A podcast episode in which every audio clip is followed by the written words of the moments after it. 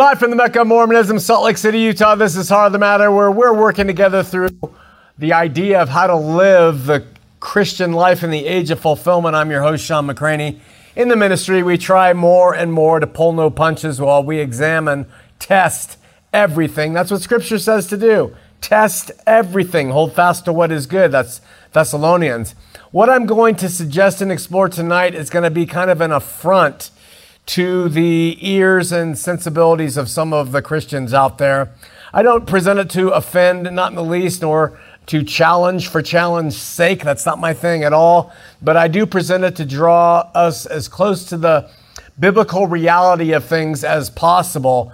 So, and I say it that way, drawing as close to the biblical reality as possible, because some people in the faith, because of tradition and over time and just a zeal, they, they tend to read into what the Bible says and make it bigger than what it is, make it say more than what it says in order to make God and Jesus seem better. And it's gone on for years and years. Sorry for the repeated qualifiers, but to teach, if I don't make these qualifiers, then there's people who automatically take the worst. Uh, make the worst assumptions of my intention and motives. So the qualifier is I want to make is Jesus is Lord and King here in 2020 going all the way back to the foundation of the world. I firmly believe, I admit in my belief that he paid for the sins of the world for all of us believer and not, but especially those who believe. And I believe that as God with us in the flesh of Jesus of Nazareth, his overcoming sin and death in the grave, having victory over Satan and hell. He took the natural flesh of Jesus of Nazareth that he was clothed in, and having been God with us, he became God to us. I think that's the way I want to kind of say it now. Having been God with us, he became God to us, the ultimate mediator, uh, uh, intercessor between God the Father and man. So there is, however, a line of rhetoric that I'm not so sure is true or correct, and I started thinking about it the other day, and I want to address that tonight, and that's the idea that Jesus was tempted in all things. Yeshua was tempted in all things. I think that line has to be contextualized and seen for what it actually means rather than what it possibly could mean as we take it out to extremes in our day and age. I have been told by many people Jesus was tempted in everything. He, he understands your, your temptations because of that. And for that, we have extrapolated that out to mean everything. There are a few passages that help us understand uh, temptation in Scripture. One of them is 1 John 2:16. It says, "For all that is in the world, the lust of the flesh, the lust of the eyes, the pride of life, is not of the Father, but of the world." And I believe that Jesus was certainly tempted with the lust of the flesh, the lust of the eyes, and the pride of life. When did that happen? It happens in Scripture in Matthew chapter four. We read when uh, Jesus is, goes into when Jesus goes into the wilderness, and he is tempted by Satan with one, two, three temptations. The first one being, "If thou be the Son of God, command that these stones be made bread."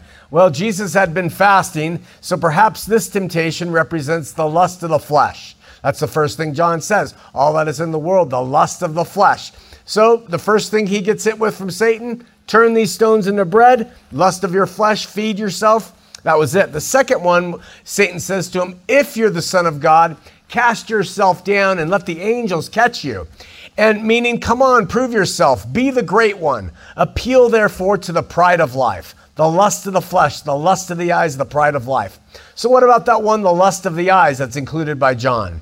That's the third one when Satan shows Jesus all the kingdoms of the world. I don't know how he did that, but that's what it says. And, and Satan says, All these things I will give you if you'll fall down and worship me. Uh, and that to me represents the lust of the eyes because Satan showed him all the kingdoms of the world. He could see them. So when John says, all that is in the world, the lust of the flesh, the lust of the eyes, the pride of life, I think those three things were covered in the wilderness temptations of Jesus by Satan. So, in a general sense of being uh, tempted, Jesus certainly was tempted. And in the specific uh, sense of being tempted, those three examples, he was tempted.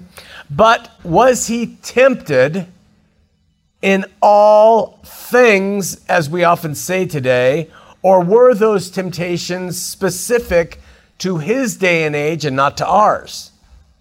So I don't want to reject the idea that the potency of his temptations, the, the power of them was not otherworldly. That's possible.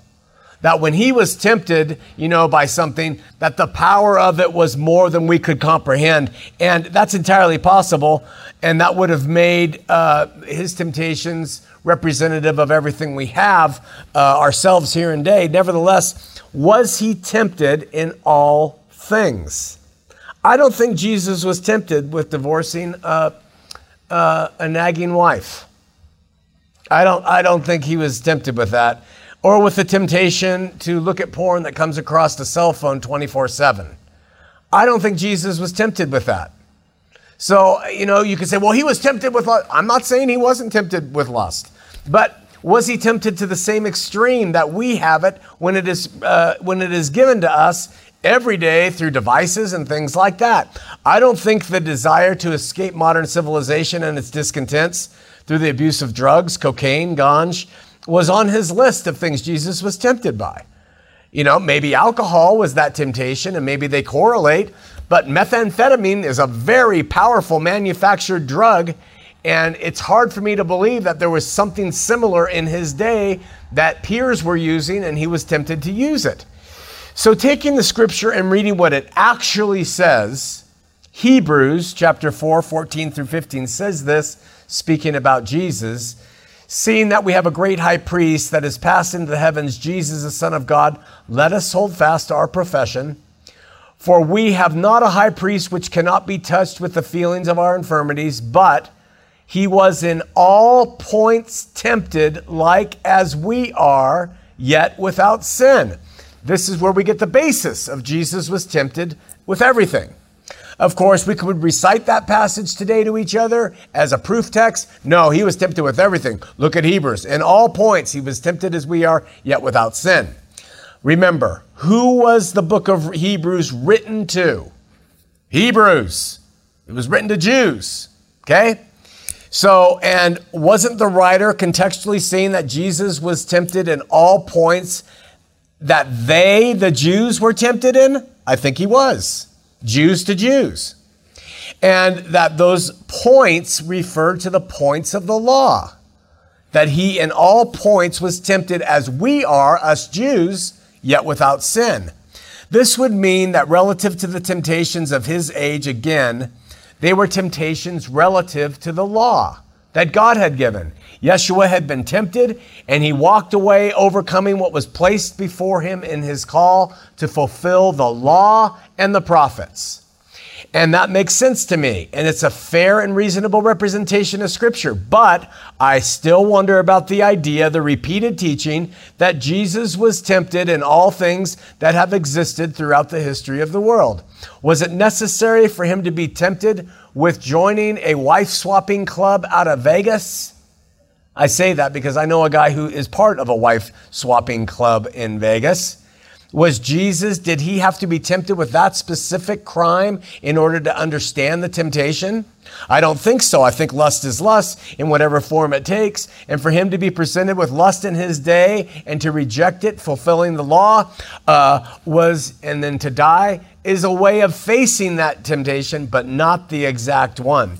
As a comeback, some believers will say, Hebrews 2, 12, uh, 2.18, For in that he himself has suffered being tempted, he is able to succor them that are tempted.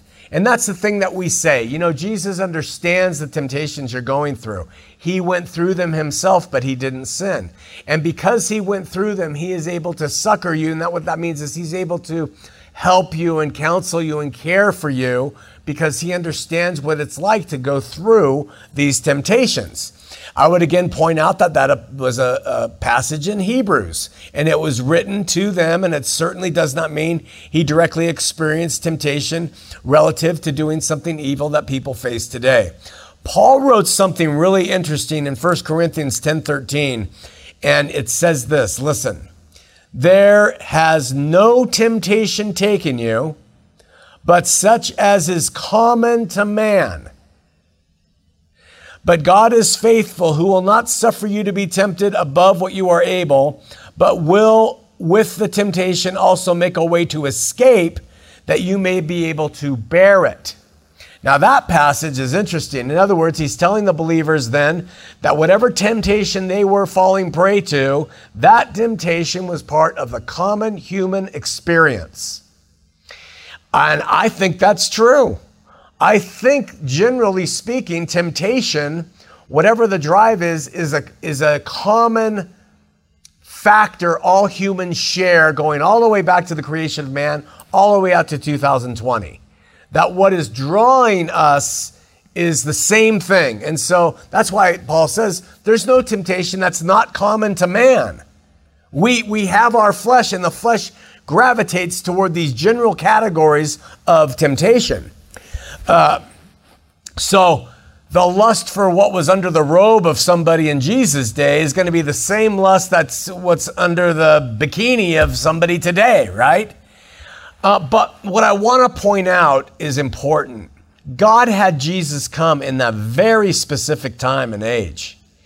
It was not our day and age, but it was right at the time of a confluence between Judaism fading, the Roman Empire being prime, Pax Romana being there for the roads are there for all the stuff to be disseminated, Jesus to suffer, some call it the meridian of time for the sins of the world. Certainly there was sin and temptation. Perhaps there were sins and temptations we can't understand that were around then. But he came to his own, and I can't help wonder if the temptations he experienced, while applicable to all human sin, were a direct product of his day, age, and culture, and purposely did not include the actual temptations or the abundance or frequency or preponderance of temptations that people feel today. Uh, I mean, this does not demean the victory he had over sin and death, but it does suggest a few things to us today that I see as important considerations. See, I think of Jesus as being consummately, ultimately merciful and compassionate. He entered the world in what call some people call them the meridian of time, and he overcame what was placed before him from that age in which he lived fulfilling the law and the prophets, sacrificing himself uh, through his shed blood, which was perfect, and he redeemed the world through that sacrifice. So I concur with the principle laid forth in Hebrews 4, which says, For in that he himself has suffered being tempted, he is able to succor them that are tempted, help those. And that continues on today as our Lord and King. I think he helps us in our temptations, even after everything has been complete. But combining his experience in the flesh and his compassion and mercy for the human experience of all generations and ages, I think it's possible. I have to just suggest this that Jesus may look at this world today and be like, the feelings I had and the temptations I had as a human being were imposing. But even I'm stunned by the preponderance of what's coming upon you guys now because he's merciful and he's compassionate. I doubt very much that Jesus, as an eight to 10 year old boy, was tempted to look at porn like children and adolescents are tempted to look at it today. I doubt very much that that was the case. But he certainly understands what draws people to have such uh, desires. Um, and for that reason, I think he was born in that specific age, in that community, to those specific people, under those specific laws that God had given them, so that through his obedience to all of that, he was able to not only save them, but the world along with them through the shed of his innocent, shedding of his innocent blood. I think it's unbiblical and therefore detrimental to teach to people today Jesus was tempted and tried in every, all the same ways, quantity, and persuasions that you are t- t- tried and tempted with. I think that's not a biblical stance. And I think it, it does harm. Um, I think it leads to an unhealthy response in modern failures of the flesh and can lead to desperation and despair and depression. And even people walking from the faith altogether because they can't, they can't understand how did Jesus do that? and, and, and, and, and if he went through the same thing I've gone through. And, and not that he couldn't, but it's just, I think it's just making a mistake. So to me, the better approach to say is that Jesus faced the temptation to lust and be proud and to allow his flesh to reign over his spirit relative to his day and the law and his culture and his age. And having gone through what he has gone through, he completely understands the forces and factors that are at play, perhaps with some amazement, even at times. And that looking into our world, he's not condemning people, but he's more than ever understanding how we get so messed up in our lives and how we wind up doing such heinous things as we uh, fall into traps that perhaps were unheard of in his day and age. Some things for your consideration. Write your comments below. We'll get to them tomorrow night here on Heart of the Matter.